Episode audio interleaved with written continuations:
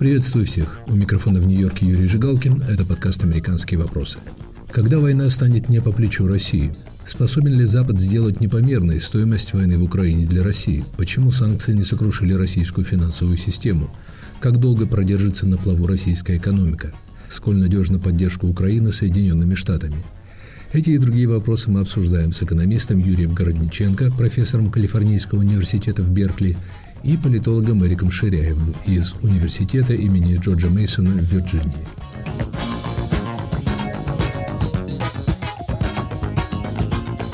Сделать неприемлемо высокой стоимость войны для Кремля, лишить его средств на ведение войны – такие цели ставила перед собой администрация президента Байдена. О них не однажды говорил сам президент. Для этого были предприняты беспрецедентные шаги. Замораживание российских золотовалютных резервов, почти полное отлучение российских банков от западной финансовой системы и западных валют, всевозможные санкции с целью изоляции российской экономики, прекращение экспорта высокотехнологичных товаров. Тем не менее, через почти 4 месяца после начала российского вторжения в Украину эта цель не достигнута. Юрий Городниченко, как вы считаете, остается ли реалистичная ставка на то, что высокая стоимость войны заставит Путина отступить в Украине? Пока, как мы видим, не цинковые гробы, возвращающиеся в Россию не экономический кризис, не повлияли на решение Путина. Я считаю, эта цель достижима. К сожалению, нет одного такого волшебного способа, как это через какое-то решение одномоментно решить. Да? То есть это будет комплекс мер. Это будет и экономические санкции, и военная помощь Украине, и изоляция России в мировом сообществе. И это то, что в конце концов заставит Россию прекратить эту войну в Украине. Давайте посмотрим вот на расстановку сил. Да? Россия 2% ВВП мирового. США приблизительно четверть треть, зависит от того, как считать. Европейский Союз тоже приблизительно четверть треть. Совершенно очевидно, что как бы экономическая мощь, она не на стороне России. И возвращаясь к опыту Второй мировой войны, у Советского Союза кто был союзник? Были Соединенные Штаты, крупнейшая экономика того времени – огромный центр машиностроения, источник оружия, топлива и так далее. Кто был союзником у фашистской Германии? Италия, Германия, Япония. Они вместе производили меньше оружия, чем только одни штаты. И в конце концов, каждой дней войны, вот это вот затяжной войны на истощение, побеждает тот, у кого сильнее экономика, кто может произвести больше танков, самолетов и так далее. И совершенно очевидно, что Россия не сможет экономически потянуть такую огромную, огромную цену экономической войны. Профессор, вы предлагаете долгосрочный прогноз, а на сегодняшний день Кремль получает рекордные доходы от продажи энергоресурсов – 20 миллиардов долларов в мае, на 10% больше, чем месяцем раньше. 110 миллиардов долларов профицит российского бюджета. Похоже, у него достаточно денег и на ведение войны, и на поддержание населения в сравнительной сытости в обозримом будущем. Может быть. А может быть и нет. То есть трудно предсказать, насколько этих денег хватит. Вы показали одну статистику, я вам покажу другую статистику. Согласно, я так понимаю, официальным данным Росстата, производство автомобилей упало на 80%. Хорошо, мы можем продавать нефть и так далее. Ну а дальше?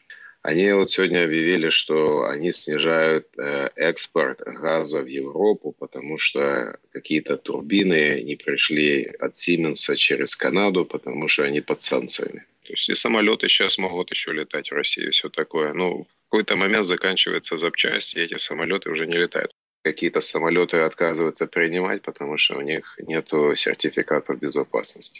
То есть вот такие вещи, они постепенно-постепенно набирают обороты, и когда заканчиваются запасы запчастей или еще чего-нибудь такого, мы же не можем сделать самолет или машину или еще, если не будет какой-то критической детали запчасти. Есть разная статистика. Одна показывает, что, допустим, количество россиян, живущих за чертой бедности, увеличилось в полтора раза совершенно очевидно есть признаки того, что не все хорошо Российской Федерации в плане экономики.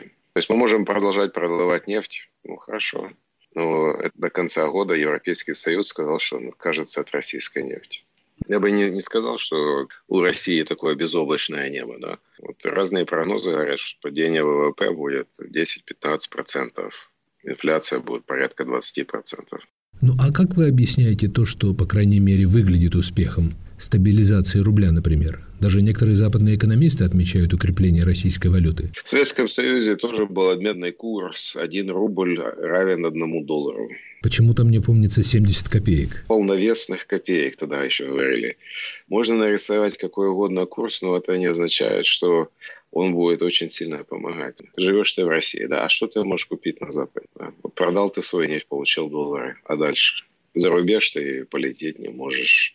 Купить какую-то там машину или еще что-то очень проблематично. В теперешних условиях, когда этот обменный курс настолько зажат, Трудно сказать, что это какой-то барометр экономического здоровья, скажем так, в России. Он укрепляется, да, потому что огромный профицит платежного баланса. Но почему профицит? Потому что продают много нефти, но ничего не могут купить. Возвращаясь к нашей теме, по вашим расчетам, у Кремля все еще есть запас прочности, чтобы продолжить вести военную кампанию, не опасаясь экономического коллапса? Давайте вернемся в 86 год, когда у Советского Союза была большая проблема с тем, что они потеряли огромное количество нефтедолларов. Упали цены на нефть, и струя твердой валюты, которая шла в Советский Союз, она пересохла. Да. Сколько Советский Союз продержался после этого? Скажем так, лет 5, 4-5 лет может 6, зависит от того, как считать. Но Советский Союз был намного более закрытой экономикой. То есть Советский Союз где-то на Боингах не летал, на Airbusах не летал, Рено он у себя не делал. Все ездили на Жигулях и Ладах. Сейчас ситуация другая. То есть вся вот эта вот производственная цепочка, которая последние 20-30 лет строилась в России, она вся завязана на, на разделении труда, на импорте и экспорте вещей. То есть Россия давала нефть, газ, всему остальному миру, грубо говоря, назад получала машины. Сейчас вот этот поток машин, нельзя сказать, что полностью прекратился, но он очень-очень сильно сократился. И каждый день войны он будет поднимать больше и больше вопросов, а почему там вообще еще что-то осталось? Почему там какие-то детали до сих пор идут в Россию? Или вот почему некоторые компании до сих пор остались в России? Почему после замораживания российского золотовалютного запаса, после отключения России от системы платежей SWIFT, после отрезания России от иностранных кредитов не случилось обвала финансовой системы? Это не произошло, потому что все эти санкции были очень растянуты во времени. У российской финансовой системы была возможность чуть-чуть адаптироваться ко всем этим изменениям подготовиться. А почему замораживание сразу? Заморозили же не все резервы, заморозили только какую-то часть, то есть какие-то деньги все равно остались. Ну, Ира, я бы так сказал, что первый шок, может, в российской экономике прошел, то есть, когда вот была огромная паника, люди пытались деньги снять с банкоматов, и всякие там макроэкономические контрмеры, они в каком-то смысле задавили этот первый шок, но фундаментально же ничего не поменялось. Разные оценки показывают, что огромная часть российских доходов, фискальных доходов, да, она завязана на нефть и газ. Когда закроется эта лавочка, когда Россия не сможет продавать нефть и газ, тогда будут огромнейшие проблемы с наполнением бюджета, будет бюджетный дефицит. И может там год-два за счет резервов эта система может продержаться. Но как бы в долгосрочном плане у этой системы нет будущего, потому что она была построена на том, что мы поставляем нефть, газ всему остальному миру, и за счет этого мы все живем. Но если этого не будет, то тогда и не будет ресурсов платить не только пенсии и всякие там государственные расходы, но в том числе и оплачивать войну. А Кремль возьмет и развернется к Азии, о чем кремлевские деятели говорят почти ежедневно. Сколько вести нефть танкером из условно говоря, Петербурга да, до какого-нибудь порта в Европе, Роттердама? Ну, день, два, три. Сколько танкеру ехать из вот этого Балтийского порта в Индию? Ну, если вокруг Африки, это, ну, там очень много времени это займет. Но этот танкер еще кто-то должен застраховать, должна быть команда, которая будет. Потом, допустим, они арестовали национализировали, да, вот эти Airbus и Boeing, да, но это же никуда не делось, проблема, да, то есть вот плывет какой-то российский танкер, а вот эта ирландская компания, которая владела этими самолетами, скажет, остановите этот танкер, мы его продадим, и за вырученные деньги, как сказать, отобьем себе вот эти потери, которые нам учинила Российская Федерация, когда она конфисковала наши самолеты. То есть вот эта возможность транспортировать нефть из России будет совсем непростая штука. Уже сейчас, вот, допустим, видно, э, что спред, вот разница между ценой бренд и Урал, порядка 30-35 долларов. Откуда это? Потому что никто не хочет этим заниматься. Российская нефть чрезвычайно токсичная. В этом давлении на Россию есть и оборотная сторона, например, резкий скачок нефти с начала российского вторжения в Украину, который многие объясняют как раз потерей доступа к российской нефти. Может, страх высоких цен нефти и газа будет спасением для Кремля? Есть разные группы людей, которые думают по-разному насчет высокой цены на нефть. То есть, с одной стороны, да, это дорого, это создает инфляционное давление и прочие неприятные вещи. Это с одной стороны. С другой стороны, чем выше цена на нефть, на газ, на вот эти энергоносители ископаемые, да, тем больше стимулов у людей будет переключаться на зеленые источники энергии, на солнечную, на ветряную, на атомную. Эти люди говорят, что как бы уже происходит вот эта вот трансформация, переход из одного режима, где у нас энергия построена на нефти и газе, на что-то такое более возобновляемое, экологически чистое. И то, что сейчас происходит, этот кризис, в каком-то смысле мы как бы одним выстрелом бьем двух зайцев. Первое, это показываем, что нарушать суверенитет какой-то страны в Европе вот таким наглым вторжением – это очень плохая идея. А вторая – это то, что мы ускоряем процессы, которые мы думали сделать за 20-30 лет, а теперь, может, сделаем намного быстрее. Это одно наблюдение. А второе наблюдение, я скажу, что тут это диспропорциональные болевые пороги. Да? То есть вот э, Путину потерять свои нефтедоллары – это будет большая проблема. А для всего остального мира ну, не будет э, Путин качать нефть, кто-то другой будет качать. Есть и Саудовская Аравия, и Венесуэла, и там с Ираном может договориться. То есть, э, возможно, и другие варианты. Это все хорошо, но когда в Америке цена бензина впервые в истории поднялась выше 5 долларов за галлон, то есть около доллара 10 центов э, за литр, при рекордной за десятилетие инфляции, цены нефти превращаются во внутриполитическую проблему в США. Рейтинги президента Байдена, можно сказать, упали на дно. Понятно, что тут приятного мало в высоких ценах на энергоносители, но в плане того, будет это Байден или кто-то другой, и как это повлияет на политические расклады или там какие-то голосования. Вот давайте посмотрим, как голосовал Конгресс за ленд-лиз для Украины. Подавляющее большинство и республиканцев, и демократов это поддержали. То есть абсолютно будет все равно, какой президент будет в Штатах. Будет республиканец, он точно так же будет поддерживать Украину, как и, и демократ. Но я в этом плане не вижу никаких больших сдвигов по отношению к Украине. Мы вернемся к разговору с Юрием Городниченко. Оставайтесь с нами. Привет, я журналист «Радио Свобода» Александр Гостев, который побывал почти в 70 странах. Там везде и всегда происходят интереснейшие события, влияющие и на нас с вами. Как именно? Об этом подкаст «Атлас мира». Я делаю его вместе с моим коллегой Ярославом Шимовым, знатоком Европы. Слушайте и подписывайтесь в агрегаторах подкастов в Apple, Google, Spotify и в других приложениях.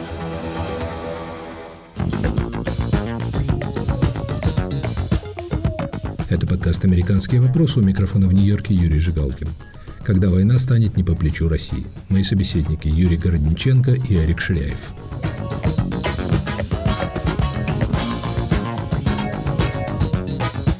Но на этом фоне, можно сказать, звоночком прозвучали слова легендарного Генри Киссинджера – которым, как мы знаем, всегда прислушиваются в Кремле, о том, что, дескать, Украине нужно смириться с территориальными уступками ради заключения мира с Россией. Что вы думаете об этом призыве? Киссинджер уникальный кадр во многих отношениях, да, то есть он верит в такой реал-политик, что тот кто-то сильный, тот имеет право там диктовать свои условия. Мне кажется, господин Киссинджер не понимает, что на самом деле сила не со стороны России, а сила со стороны Штатов и союзников, то есть в плане вот экономической мощи, способности производить вооружение и как-то там дальше двигаться в этой войне. У России уже нет резерва. Ну что она может предложить? Танки какие-то с Дальнего Востока или еще что-нибудь в таком духе.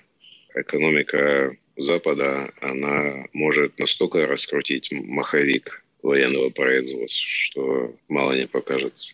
Юрий Гордниченко, вы, как и многие другие экономисты, предсказываете постепенное угасание российской экономики. Но сейчас вопрос состоит в том, угаснет ли она до того, как Владимиру Путину удастся осуществить свои захватнические планы в отношении Украины или нет – Украинцы жалуются, что, несмотря на поддержку Запада, они получают лишь 10% от запрошенного объема вооружений.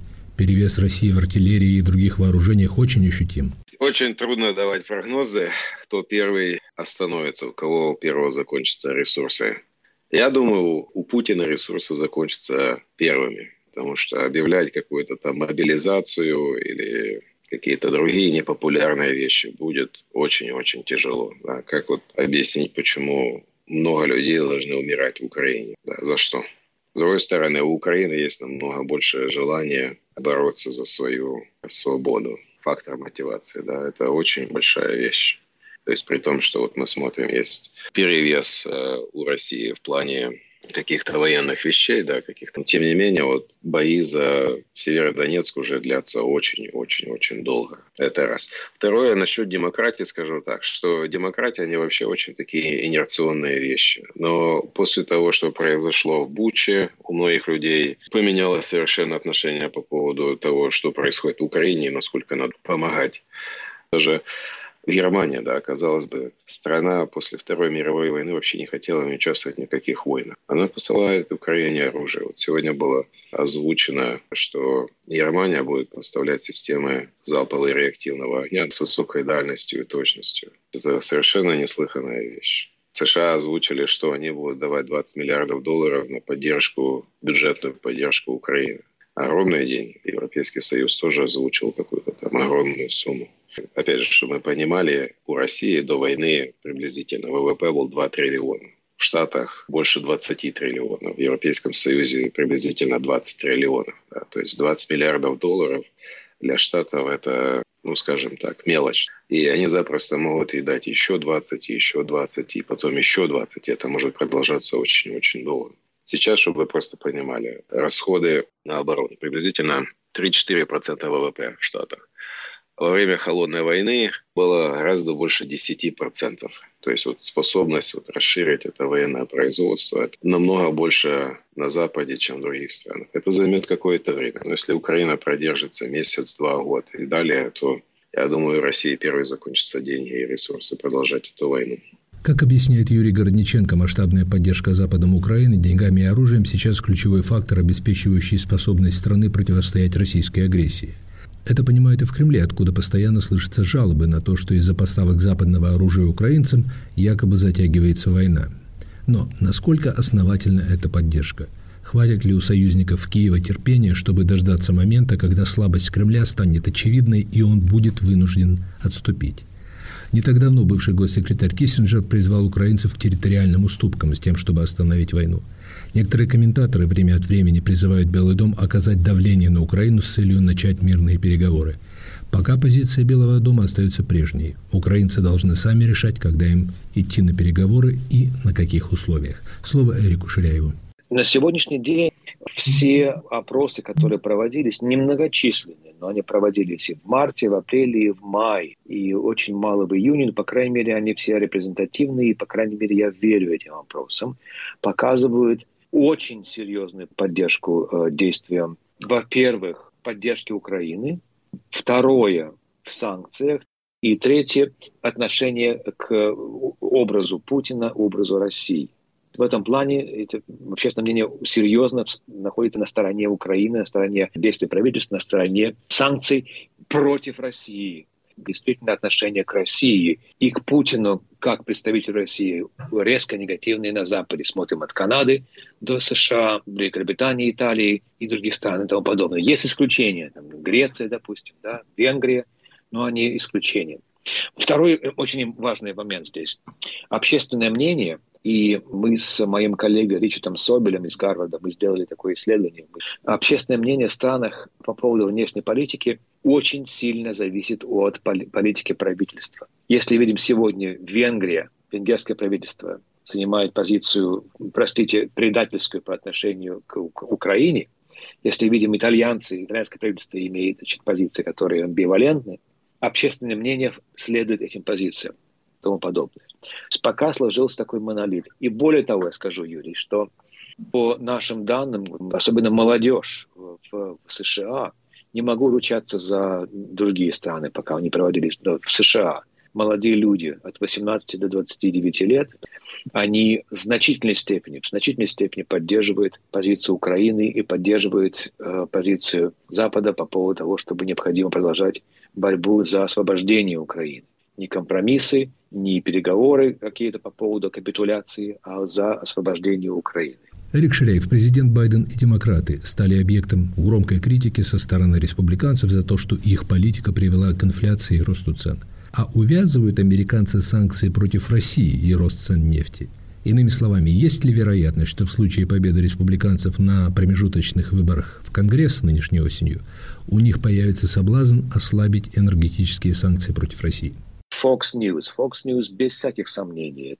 Это сеть, которая э, в Америке поддерживает э, республиканскую партию. Вся критика по поводу инфляции, по поводу роста цен на бензин, по поводу увеличения процентных ставок и тому подобное, вся критика нацелена на что? На кого? На Байдена. Это не по поводу войны, не по поводу Украины. Естественно, это все вина Байдена. Цель действительно выиграть выборы в ноябре в Конгресс. Политика, да, Грязной политики нет, потому что здесь есть и политические интересы, и есть моральные ценности, которые люди преследуют, за которыми люди стоят. Поэтому очень интересно, что все неприятности, которые сегодня сопровождают нашу жизнь, связываются с позицией администрации Байдена, которая по их словам, по словам Fox News, не делает ничего настоящего, чтобы уменьшить инфляцию, чтобы уменьшить цены, чтобы э, увеличить э, выпуск нефти и тому подобное. Но эта критика не связана с его поддержкой Украины не связывает с поддержкой Украины. Совершенно однозначно. Маленькая такая деталь. Вот если кто смотрит Fox News, обратите внимание, сказать, их заставки. Они э, желто-блакитные, желто-голубые. Случайность, я не думаю. Это сделано сознательно, сделано правильно. Говорю своими, со всеми студентами ежедневно, я читаю лекции каждый день. Не вижу ни одного, кто бы усомнился в правильности политики по поводу Украины. Мы поддерживаем Украину. Сегодня подавляющее большинство людей в Америке вопросам общественного мнения поддерживает Украину сегодня.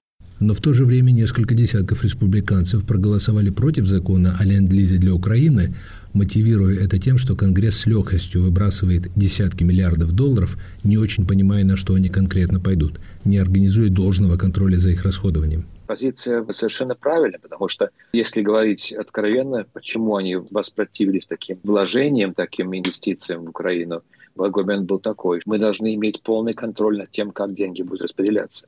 Совершенно правильно. Не можем просто выписать чек, ребята, делайте все, что хотите, давайте. Мы должны знать, куда, с какой целью, с какой эффективностью. Я понимаю, понимаю, что это трудно аргументировать сегодня, когда люди погибают в Украине из-за оккупации, из-за войны, которую развязала Россия. Там. Но тем не менее, я понимаю позицию. Я понимаю позицию некоторых республиканцев по этому поводу, Юрий. А понятна ли вам позиция Киссинджера, который призывает украинцев договориться с Путиным, уступить территории и предупреждает Запад, что нельзя доводить дело до унизительного поражения России, ибо, по его словам, за этим последует опасная дестабилизация?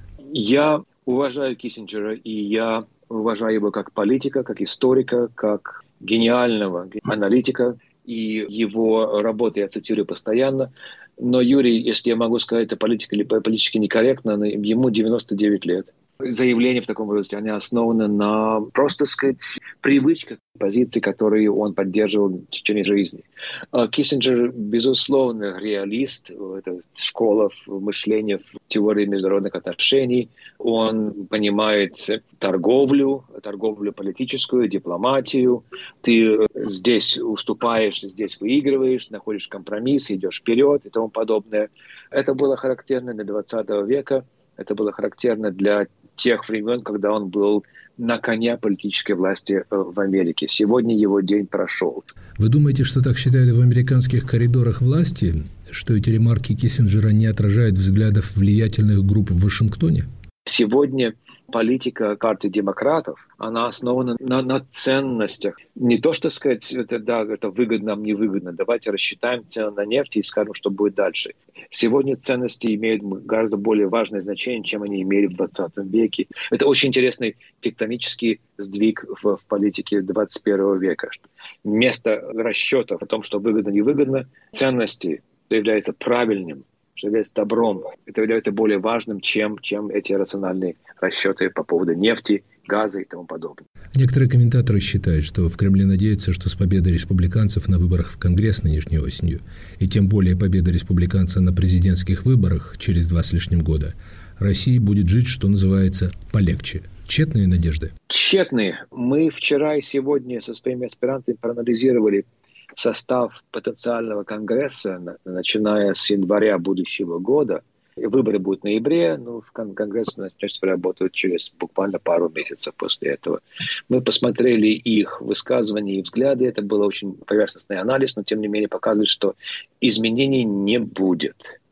Не будет изменений. Парадоксальная тенденция. Сегодня подавляющее большинство членов партии республиканской поддерживает политику по отношению к России и к Украине.